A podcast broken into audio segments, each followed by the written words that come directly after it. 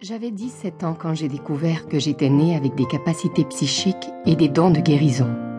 Et cela m'a complètement prise par surprise. Rien dans mon éducation conventionnelle du Midwest, sauf peut-être la voix que j'ai entendue tout au long de mon enfance, n'indiquait que moi ou tout autre membre de ma famille avions des capacités paranormales.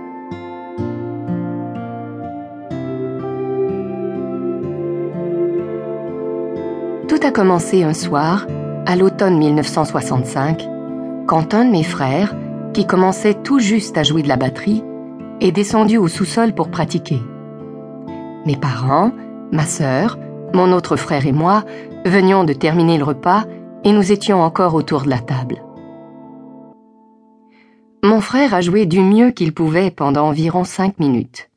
Puis, soudain, le cliquetis s'est arrêté et une belle musique s'est élevée depuis le sous-sol.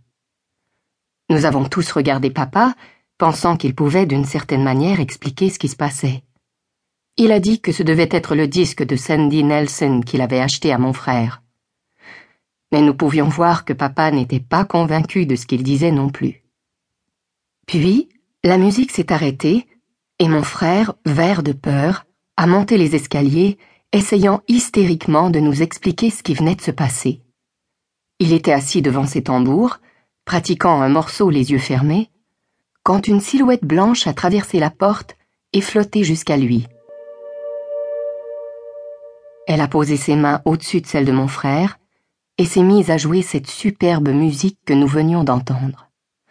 Mon frère était si effrayé qu'il avait de la difficulté à parler. Il a quand même réussi à nous dire que même s'il avait gardé les yeux fermés tout le temps, il a facilement pu voir la silhouette. Alors, l'esprit a relâché ses mains et flotté au milieu de la pièce, puis à travers la porte.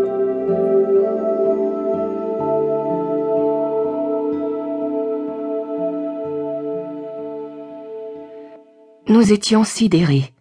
Nous ne connaissions rien aux choses occultes. Nous n'avions jamais beaucoup réfléchi aux fantômes, aux guides spirituels ou aux anges gardiens. On nous avait simplement dit, étant jeunes, qu'un ange veillait sur chacun de nous. Nous étions assis là, ne sachant pas trop quoi dire, mais nous avions des tonnes de questions. Nous savions que mon frère n'aurait jamais inventé une telle histoire, et nous venions d'entendre la musique, alors qu'est-ce que cela pouvait bien vouloir dire? Pourquoi était-ce arrivé à mon frère? La silhouette blanche allait-elle maintenant se montrer au reste de la famille? Maman appartenait à un groupe de prière, et une femme de ce groupe avait déjà consulté un médium. Elle a donc appelé la femme, qui a donné à maman le numéro de téléphone de la médium. Maman a tout de suite appelé. Sans hésitation, la médium a dit à maman qu'elle attendait son appel. Elle lui a expliqué que la silhouette blanche était le guide spirituel de mon frère et qu'il avait essayé de faire connaître sa présence.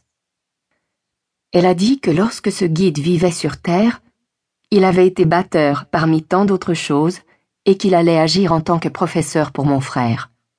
Elle a également dit que maman et ses quatre enfants avaient tous des dons psychiques et qu'elle voulait nous voir bientôt pour des séances de divination. Cette information n'était pas vraiment de nature à apaiser nos esprits. Un guide spirituel jouant de la batterie Et nous qui étions tous dotés de pouvoirs psychiques Qu'entendait-elle par doté? J'ai demandé à maman de prendre rendez-vous afin que nous puissions savoir ce que tout cela signifiait, et une semaine plus tard, j'étais assise dans la salle de consultation d'Eve Olsen, sur le point d'avoir une expérience qui allait changer ma vie. Elle était une femme très douce, dans la cinquantaine. Sur un des murs était affiché un diplôme émis par un collège de l'Indiana.